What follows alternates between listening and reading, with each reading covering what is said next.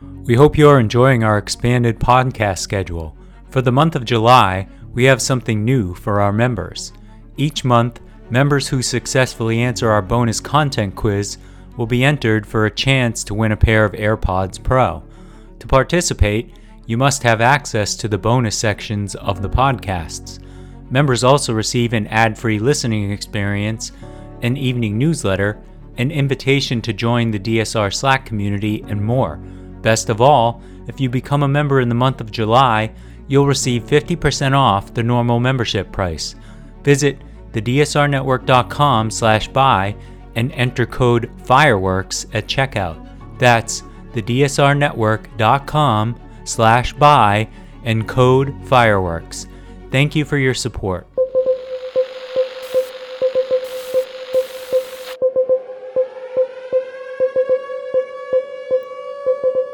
July 21st, 2023, and this is your DSR Daily Brief. I'm Chris Cottenor. And I'm Riley Fessler. Our top stories from international outlets this morning. British Prime Minister Rishi Sunak's Conservative Party faced mixed results in recent parliamentary by-elections. While they managed to retain Boris Johnson's former constituency, Uxbridge and South Ruislip, by a narrow margin, they suffered losses in strategically important seats like Selby and Ainsty in northeast England. The victories and setbacks underscored the challenges facing Sunak, who seeks to reduce high inflation and address the cost of living crisis before an upcoming national election.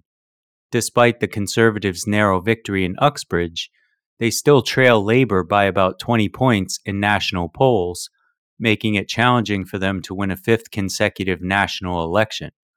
The results also hinted at the potential fragility of Labour's lead in the polls, and a hung parliament seems like a likely outcome.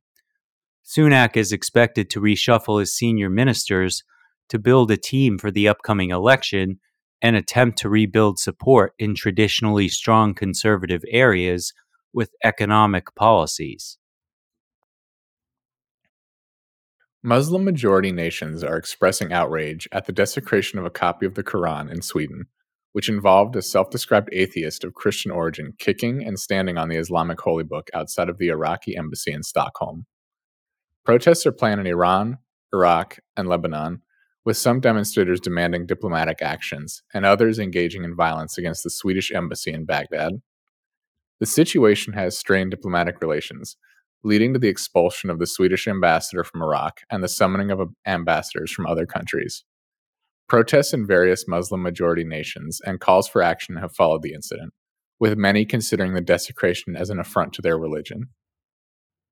Russia continues its campaign to disrupt Ukraine's food shipments by striking granaries in the port city of Odessa for the fourth consecutive night. The missile strike injured 2 people and destroyed significant amounts of peas and barley, impacting global food supplies and leading to soaring wheat prices. In response to threats posed by Wagner mercenaries near the Belarus-Poland border, Poland is moving military forces to its eastern border. The CIA director William Burns criticized President Putin's handling of the Wagner mercenary group's mutiny, questioning his judgment and detachment from events. Meanwhile, Russia's disruption of Ukraine's grain exports exacerbates hunger in some countries facing shortages, causing grain prices to rise and creating instability in grain markets and supply.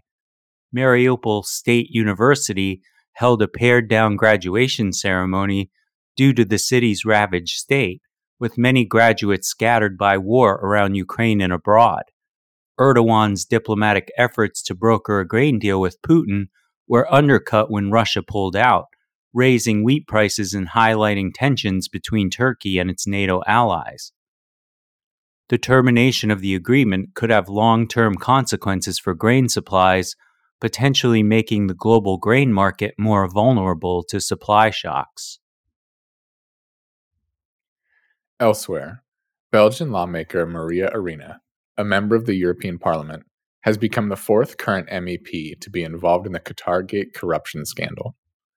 While she hasn't been charged or questioned by Belgian authorities and her parliamentary immunity remains intact, police conducted raids at properties linked to her and her family. The scandal has affected other lawmakers, including former Vice President and Greek MEP Eva Kaili, Belgian MEP Marc Tarabella, and Italian MEP Andrea Cozzolino, who have faced detention and charges. Arena's close ties to the central suspect, Pierre Antonio Panzeri, and her connections to the case have drawn scrutiny. Amid allegations of conflict of interest involving their sons, the Belgian judge leading the probe has resigned, adding further complexity to the situation.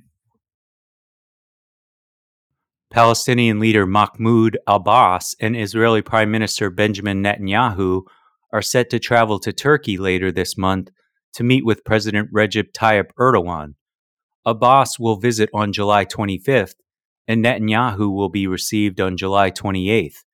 During their meetings, they will discuss Turkey-Palestine relations, the latest development in the Israeli-Palestinian conflict, and other international issues. This will be the first visit by an Israeli prime minister to Turkey since 2008.